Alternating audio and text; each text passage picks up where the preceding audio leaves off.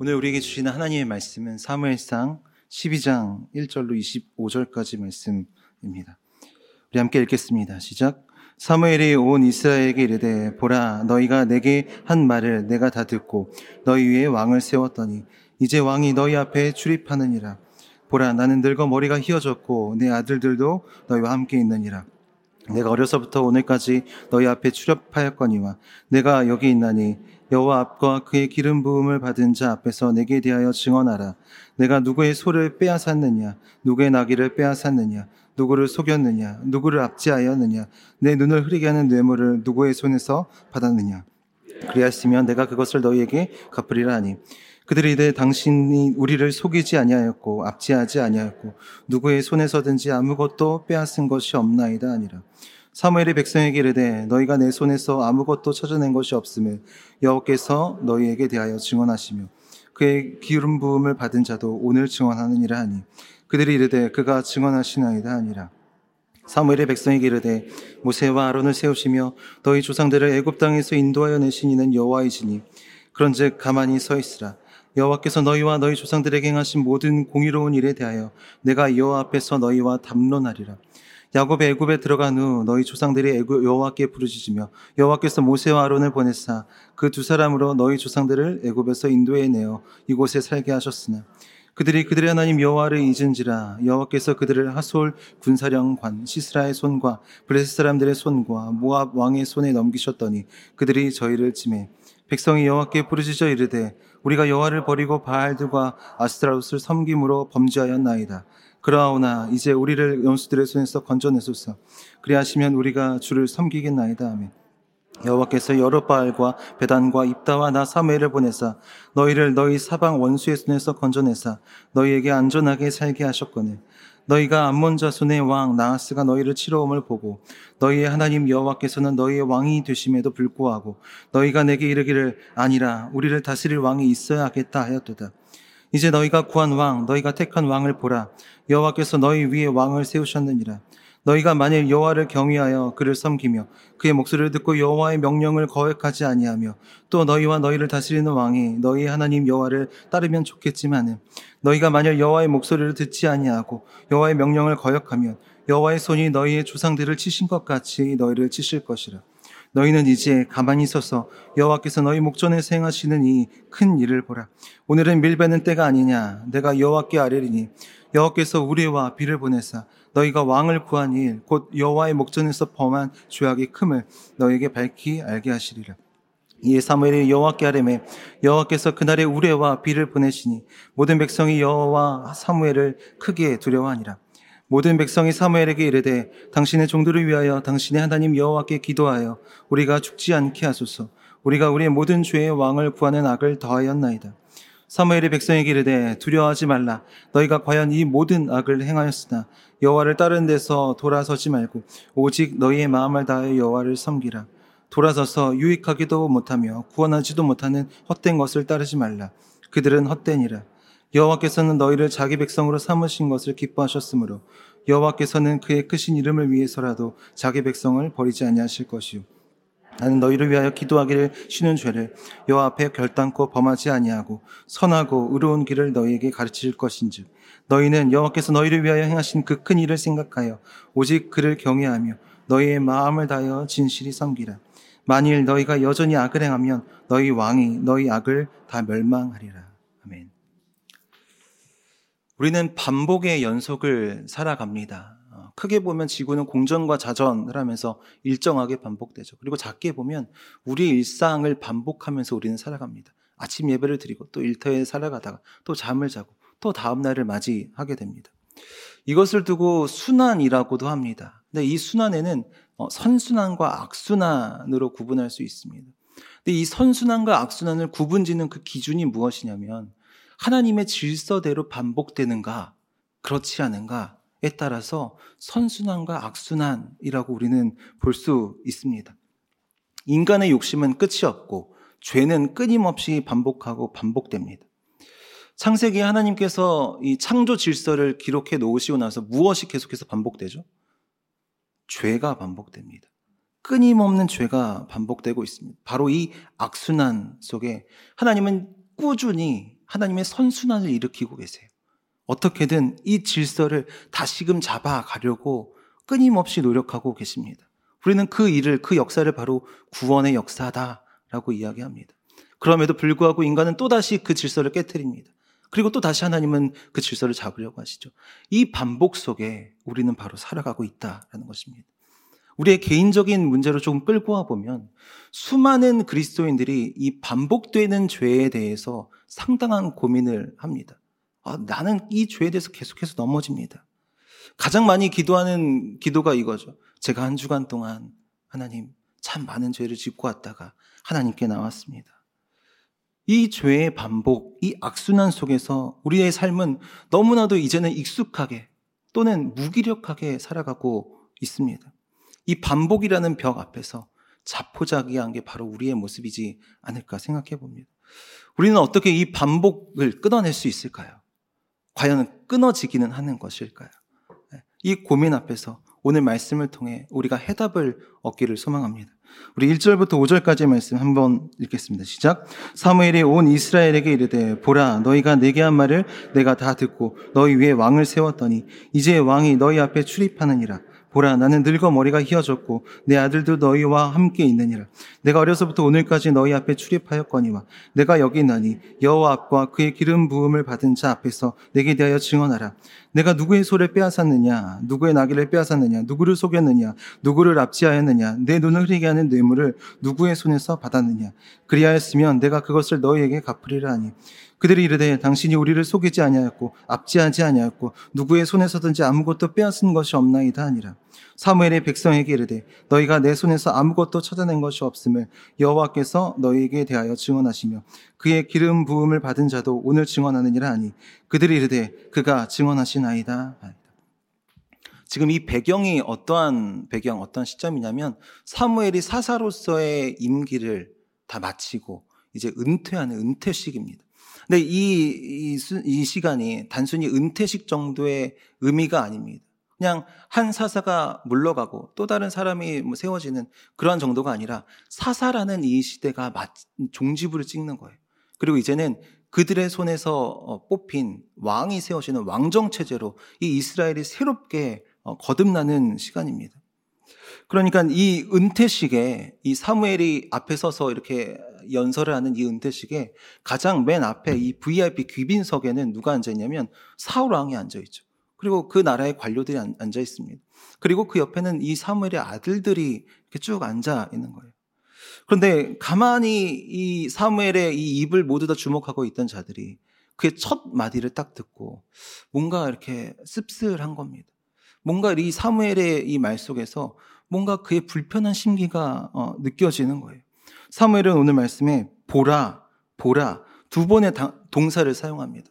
첫 번째 보라 이 동사는 누구를 가리키고 있냐면 이 사울을 보라 40세에 이 젊고 패기 있는 이 사울을 보라 왕으로 세워진 너희들이 왕으로 새로운 새롭게 세운 이 사울을 보라 그리고 또 두 번째 보라는 누구를 이야기하고 있죠 늙은 나를 보라 라고 이야기하고 있습니다. 비교를 하고 있습니다. 누구보다 이 은퇴식의 의미를 가장 잘 알고 있는 사람은 사무엘입니다. 네. 이 은퇴식이 겨우, 겨우, 그저 자기의 개인의 어떠한 세레머니가 아니라 이 나라 전체의 새로운 출발점이라는 걸 너무나도 잘 알고 있는 사람이 바로 사무엘입니다.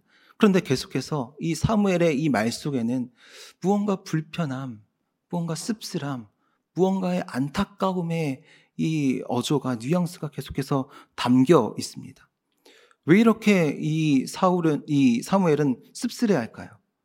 자기보다 잘생긴 사울이 왕이 돼서 사람들이 너무 이렇게 보기 막 이렇게 흐뭇하게 바라보니까 이게 시샘이 나서 씁쓸해 할까요? 아니면 이제 자기의 모든 이 권력의 자리에서 내려오니 이인자가 되는 거니까 그것이 조금 씁쓸해서 어, 그렇게 이 말이 조금은 이렇게 따뜻하지 않게 나가는 것일까요? 사무엘에게는 이 이스라엘 이 백성들에 대한 애통함이 있습니다. 이 애통함 때문에 이 마음의 불편함을 가지고 있는 거예요.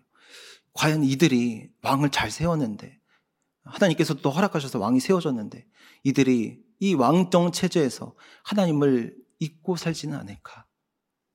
이 시대를 바라보는데 불보듯 뻔한 이 시대의 이 죄악에 어, 이 애통함, 이 시대를 향한 애통함이 바로 그의 말에 그대로 담겨 있습니다. 모세 또한 이스라엘 백성들을 출애굽한 이스라엘 백성들을 향해서 신명기를 통해서 이렇게 이야기하고 있어요. 내 마음이 교만하여 내 하나님 여호와를 잊어버릴까 염려한다. 라고 이야기.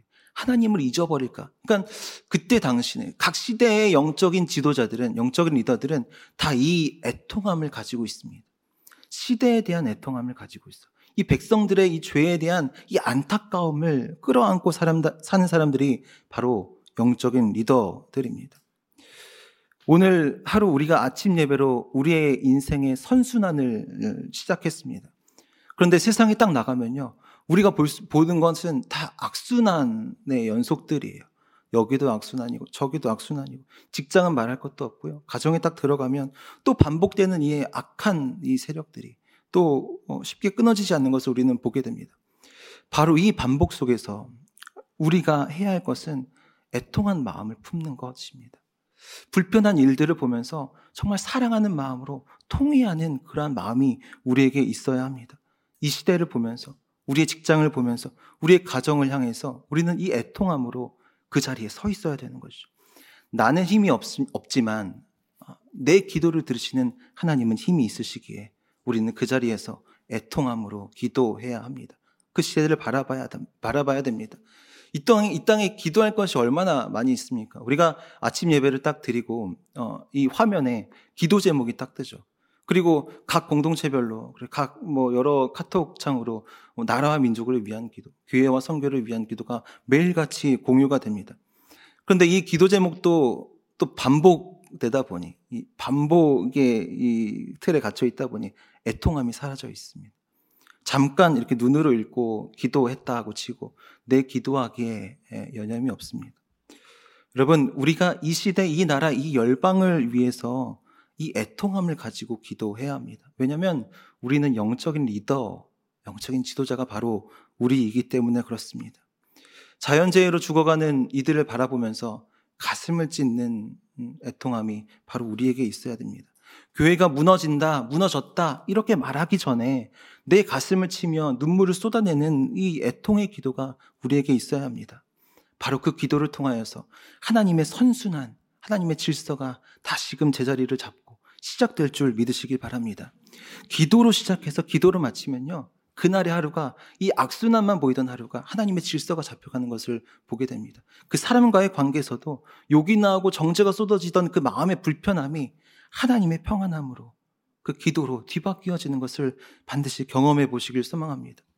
3절을 보니까 여기에 사무엘이 어, 자신을 변론하듯 자신의 결백을 주장합니다.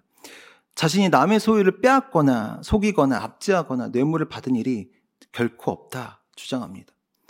정권이 바뀌면 검찰 소환 대상 1호가 누구죠? 전 지도자들이지 않습니까? 그래서 막 다 이 사람의 뒤를 다 캐, 캐, 캐 게 됩니다. 왜냐하면 이 세상이 움직이는 이 힘의 구조 안에는 청렴 결백하기가 결코 쉽지 않기 때문에 그렇습니다. 그래서 세상의 리더들은, 세상의 지도자들은 속이고 압제하고 뇌물로 이 시스템을 어떻게든 유지하고 지배하려 합니다. 이게 세상 구조의 기본적인 원리죠. 그런데 영적인 세계, 영적인 원리는 다릅니다. 그 영적인 리더들은 다릅니다. 소유를 빼앗지 않아도 누군가에게 거짓으로 그 사람의 것을 취하지 않아도 압제하지 않아도 그렇게 압제하며 그 사람을 다스리지 않아도 사람들이 따릅니다. 왜냐하면 하나님께서 주시는 영적인 힘이 바로 우리에게 있기 때문에 그렇습니다.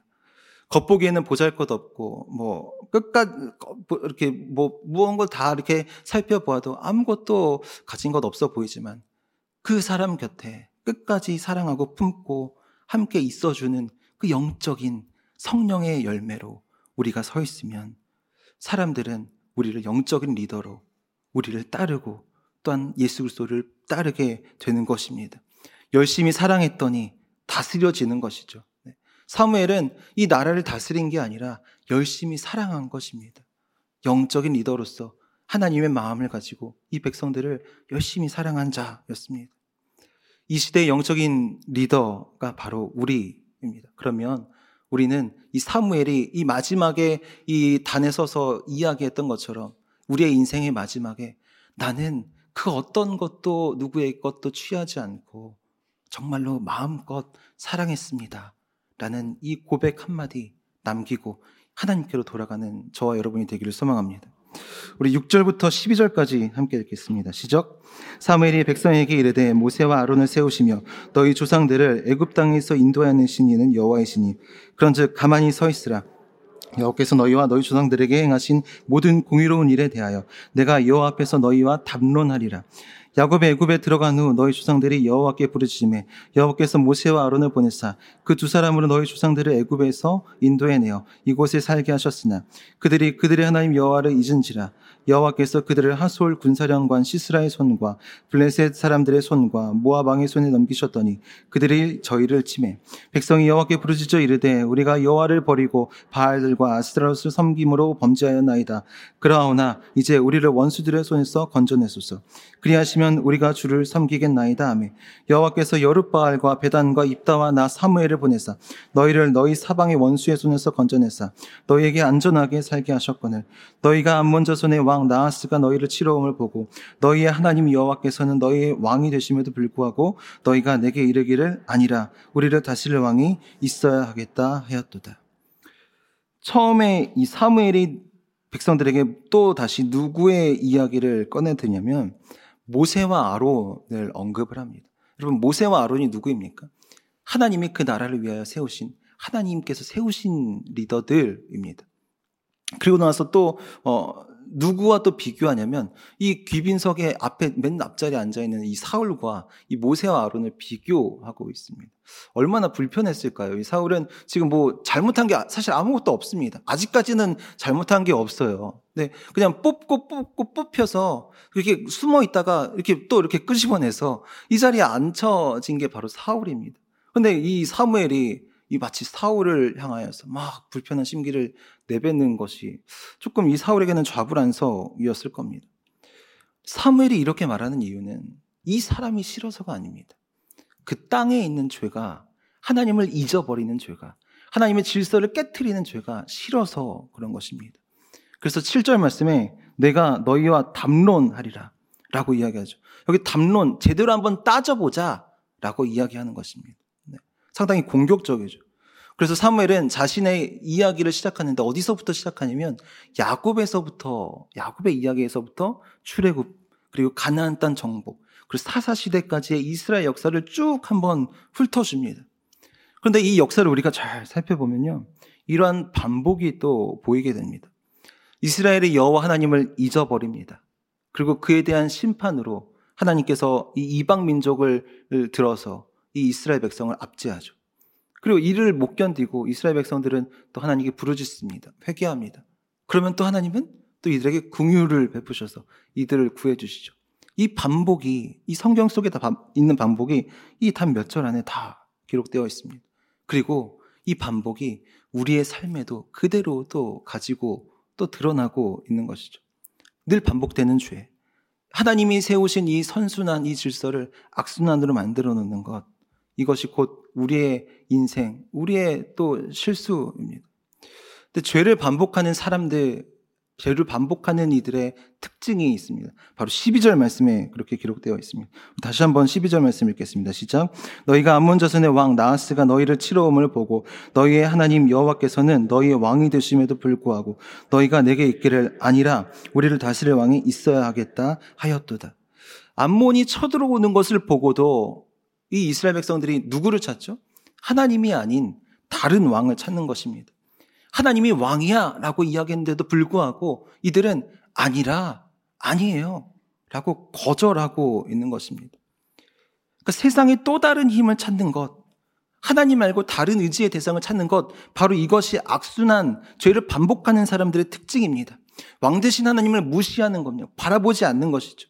아니라고 거절하는 것입니다. 내 눈을 가리고 하나님의 눈을 가리는 것, 바로 이것이 죄를 반복해서 짓는 사람들의 특징, 특기입니다. 다른 왕, 다른 힘, 다른 대안, 다른 가치를 꾸준히 끊임없이 찾아내고 있습니다. 여러분, 우리가 내가 어떠한 죄를 반복적으로 짓고 있다라는 것은 내게 하나님 말고 다른 왕이 있구나. 라는 사실입니다. 내가 계속해서 넘어지는 그 자리가 바로 내가 섬기는 왕의 자리입니다.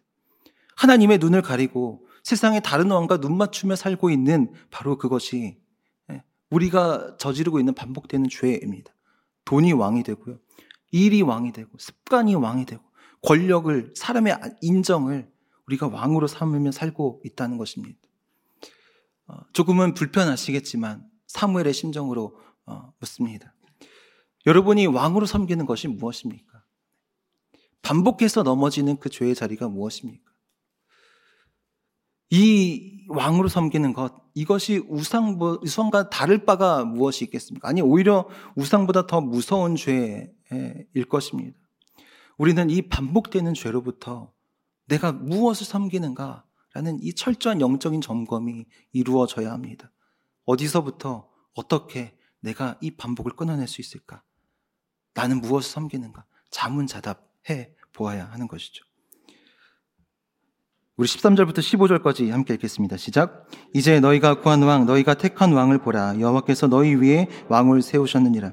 너희가 만일 여호와를 경외하여 그를 섬기며 그의 목소리를 듣고 여호와의 명령을 거역하지 아니하며 또 너희와 너희를 다스리는 왕이 너희의 하나님 여호와를 따르면 좋겠지만은 너희가 만일 여호와의 목소리를 듣지 아니하고 여호와의 명령을 거역하면 여호와의 손이 너희의 조상들을 치신 것 같이 너희를 치실 것이라. 사무엘이 두 가지의 길을 제시합니다. 하나는 순종의 길이요. 또 다른 하나는 불순종의 길을 이야기를 하죠. 이 두 갈래의 길에서, 길에 대해서 이 다음 후대의 왕, 이 솔로몬은 잠언에 이렇게 기록하고 있습니다. 우리 잠언 13장 13절 말씀입니다. 우리 함께 읽겠습니다. 시작. 말씀을 멸시하는 자는 자기에게 패망을 이루고 계명을 두려워하는 자는 상을 받느니라. 하나님의 말씀을 무시하고 불순종하는 자는 패망에 이릅니다. 그러나 하나님의 말씀을 두려움으로 순종하는 자는 상을 받는다.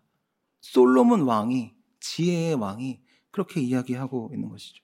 우리가 어머니로부터 자주 듣던, 어릴 적에 많이 듣던 말이 좋은 말로 할 때 들어라. 라는 말이잖아요. 이것이 하나님의 마음입니다. 사무엘은 이 하나님의 아버지의 마음으로 이 애끓는 사랑으로 이스라엘에게 당부하고 있는 것입니다. 이스라엘아, 좋은 말로 할 때 순종하자. 주의 자녀들아 순종하면 된다. 말씀을 읽는 것과 이 순종하는 것은 절대 분리되어서 안 되는 것이죠. 네. 말씀을 제대로 읽었다라고 우리가 말할 수 있는 건 내가 순종했습니다라는 고백입니다. 우리가 사실 우리가 말씀을 읽는다라고 하지만 이 말씀이 우리의 삶을 읽어내려가는 것입니다. 네. 말씀에 순종했더니 우리가 말씀에, 말씀을 읽고 그 말씀을 살아냈더니 내 틀어져 있던 내 신앙이, 내 마음이, 그 중심이 제자리를 찾아가고 있습니다. 말씀을 읽고 내가 한번 고백해보고 또한 순종해 봤더니 절망만 보이던 그 자리가 소망으로 바뀌어지는 이 시력이 교정되어져 가는 것을 우리는 말씀을 읽는 것을 통해 순종하는 것을 통해서 우리는 경험할 수 있게 되죠. 그래서 매일 아침 말씀으로 시작하십시오. 라고 이야기하는 것은 내 모든 틀어져 있던 영혼을 하나님의 질서로 되돌려 놓으십시오. 하나님의 선순환으로 뒤바꿔 놓으십시오. 라는 것입니다. 꼬여있고 움츠러 들어 있던 우리의 믿음을 우리가 그 말씀을 순종함으로 스트레칭 해야 됩니다. 스트레칭만 잘해도 몸이 달라진다고 하잖아요. 이 몸의 shape이 달라진, 그러니까 순종만 잘하면 우리의 인생이 완전히 달라지게, 완전히 다른 사람이 되게 될 줄 믿습니다. 아멘. 우리 16절부터 18절까지 말씀 읽겠습니다. 시작. 너희는 이제 가만히 서서 여호와께서 너희 목전에서 행하시는 이 큰 일을 보라. 오늘은 밀베는 때가 아니냐. 내가 여호와께 아뢰리니 여호와께서 우레와 비를 보내사 너희가 왕을 구한 일 곧 여호와의 목전에서 범한 죄악이 큼을 너희에게 밝히 알게 하시리라. 이에 사무엘이 여호와께 아뢰매 여호와께서 그날에 우레, 우레와 비를 보내시니 모든 백성이 여호와 사무엘을 크게 두려워하니라. 당시 이 밀을 베던 때는 5월, 6, 월 6월입니다. 건기예요. 그러니까 비가 오지 않는 폭우가 어, 내리지 않는 때입니다. 그러니까 이스라엘 백성들은 다 알고 있습니다. 이때 폭우가 내릴 일은 없어. 근데 사무엘이 이야기하죠. 이제 가만히 서서 여호와께서 행하시는 이 큰 일을 보라. 그리고 나서 하나님께 우리와 비를 요청을 합니다. 그리고 하나님은 또 응답해 주시죠. 마구 폭우가 내립니다. 그 은퇴식이 날벼락이 떨어져 있는 것이죠. 바로 이 폭우를 통해서 이스라엘이 깨달은 게 무엇입니까? 아, 우리가 하나님을 잊고 살았구나. 내가 악순환 가운데 있었구나. 나에게 죄가 있었구나. 죄에 죄를 더하며 살아가고 있었구나. 라는 것을 깨닫게 됩니다. 건기에 비가 오면 그해 농사는 다 망친 것입니다. 한 해 농사가 망쳐지면요, 이 나라의 경제가 어, 주저앉게 됩니다. 나라가 흔들리고 이 나라가 패망하는 건 시간 문제입니다. 아무리 유능한 왕이라도 이 자연재해를 해결할 수는 없습니다. 이 기이한 이 문제를 마주한 이 이스라엘 백성에게 그토록 자신들이 쥐고자 했던 이 킹카드가 무기력화, 아무런 힘이, 힘을 발휘하지 못하게 되는 것을 경험하게 되는 것이죠. 그래서 백성들이 이렇게 말하고 있습니다. 우리 19절입니다. 시작. 모든 백성이 사무엘에게 이르되 당신의 종들을 위하여 당신의 하나님 여호와께 기도하여 우리가 죽지 않게 하소서. 우리가 우리의 모든 죄에 왕을 구하는 악을 더하였나이다. 어디서 많이 보던 글이고 많이 보던 장면이시죠. 이스라엘 백성들의 멘트, 단골 멘트입니다. 그리고 또 우리도 자주 하는 멘트입니다. 이 하나님과의 관계 회복은 바로 이 죄에 대한 인정에서부터 시작이 됩니다. 이것을 자복이라고 하기도 하죠. 그래서 잠언 28장 13절 말씀에 이렇게 기록하고 있습니다. 자기의 죄를 숨기는 자는 형통하지 못하나 죄를 자복하고 버리는 자는 불쌍히 여김을 받으리라. 죄를 자복하고 다음에 무엇 어떤 어떤 동사가 나오죠? 버리는 자, 버리다가 나옵니다. 그러니까 회개는 내 죄를 자복하고 그 죄를 버리는 것입니다. 내 죄를 인정하고 그것을 다시 고치는 것입니다. 다시 제자리를 잡는 것. 이것이 바로 하나님과의 관계 회복의 출발점입니다. 백성들이 이 자복하는 소리를 듣고 사무엘이 이렇게 말합니다. 우리 20절부터 25절 마지막 절까지 함께 읽겠습니다. 시작. 사무엘이 백성에게 이르되 두려워하지 말라. 너희가 과연 이 모든 악을 행하였으나 여호와를 따르는 데에서 돌아서지 말고 오직 너희의 마음을 다하여 여호와를 섬기라. 돌아서서 유익하게도 못하며 구원하지도 못하는 헛된 것을 따르지 말라. 그들은 헛되니라. 여호와께서는 너희를 자기 백성으로 삼으신 것을 기뻐하셨으므로 여호와께서는 그의 크신 이름을 위해서라도 자기 백성을 버리지 아니하실 것이요. 나는 너희를 위하여 기도하기를 쉬는 죄를 여호와 앞에 결단코 범하지 아니하고 선하고 의로운 길을 너희에게 가르칠 것인즉 너희는 여호와께서 너희를 위하여 행하신 그 큰 일을 생각하여 오직 그를 경외하며 너희의 마음을 다하여 진실이 섬기라. 만일 너희가 여전히 악을 행하면 너희와 너희 왕이 다 멸망하리라. 이제 사무엘의 이 말 속에서 좀 사랑이 느껴지십니까? 내가 결단코 기도하는 죄를 짓지 않겠다. 기도하기를 쉬는 죄를 짓지 않겠다. 라고 이야기하죠. 정말 이 사랑으로 이 사무엘은 이 백성들, 이 나라를 생각하는 것입니다. 그리고 그 사랑으로 당부하고 있어요. 너희 마음을 다하여 진실하게 여호와만을 섬기라. 라고 이야기합니다. 이 사무엘의 마지막 이 고백이 마지막 연설이 어, 우리에게 주시는 하나님의 메시지입니다. 우리가 이 말씀을 듣고 또 하나님께서 주시는 또 하나의 이야기는 어, 반복되는 이 죄, 반복되는 이 습관은 반드시 사랑으로 끊어진다라는 것입니다. 사무엘이 하나님의 사랑을 전했고요. 예수님의 십자가가 바로 아버지의 사랑으로 우리에게 다가오셨기 때문입니다. 그리고 그 사랑으로 우리의 반복되는 죄가 끊어지는 역사가 어, 이루어진 것이죠. 그래서 요한복음 3장 16절 말씀 우리가 너무나도 잘 아는 말씀입니다. 하나님이 세상을 이처럼 사랑하사 독생자를 주셨으니 이는 그를 믿는 자마다 멸망하지 않고 영생을 얻게 하려 하시니. 이 반복되는 죄의 결과, 이 멸망에서부터 우리는 자유함을 얻은 자입니다. 그러니 하나님 사랑하고 하나님 사랑으로 이웃을 사랑하면 이 반복되는 죄에서 우리는 어, 종지부 마침표를 찍을 수 있습니다. 여러분 사랑해 보셨잖아요. 사랑하면 그 사람에게 온통 관심이 갑니다. 눈과 귀와 이 말초신경까지도 다 그 사람만 향하게 되는 것을 다들 경험해 보셨잖아요. 그럼 다른 것 찾을 필요 없습니다. 다른 왕 구할 필요 없습니다. 그저 하나님 사랑하면 반복되는 그 죄의 자리에서 내가 왕위로 연겼던 그 죄의 자리에서 오직 하나님만 섬기는 그러한 새로운 사람, 그러한 새 그리스도인으로 우리가 살게 될 줄 믿습니다. 함께 기도하겠습니다. 하나님, 우리가 반복되는 죄에서부터 하나님 온전히 해결함을 받고 싶습니다. 하나님 늘 넘어졌던 그 자리에서부터 온전히 진실이 마음을 다하여 하나님을 살아가는 자가 되고 싶습니다. 그리하여 하나님께서 주시는 그 말씀의 은혜가 그 순종의 복이 우리의 삶 가운데 매일같이 선순환되어서 하나님 정말 하나님의 일이 하나님의 계획이 하나님의 역사가 우리 삶 가운데 매일같이 누려지고 이 땅을 변화시켜서 정말 하나님의 나라가 우리의 삶이 되어지는 놀라운 역사를 경험하게 하여 주옵소서. 이제는 우리의 모든 죄를 해결하여 주신 우리 주 예수 그리스도의 은혜와 우리를 불쌍히 여기시고 궁일히 여기신 하나님 아버지의 그 크신 사랑하심과 오늘도 넘어지고 쓰러질지라도 다시금 일어나고 그 죄를 끊어내게 하시는 성령님의 임재하심이 오늘 더욱 하나님 사랑하고 이웃 사랑하고 그 사랑에 매여 있는 자로 살기로 결단하는 주의 형제자매들 위해 이제로부터 영원까지 함께 계시기를 간절히 축원하옵나이다.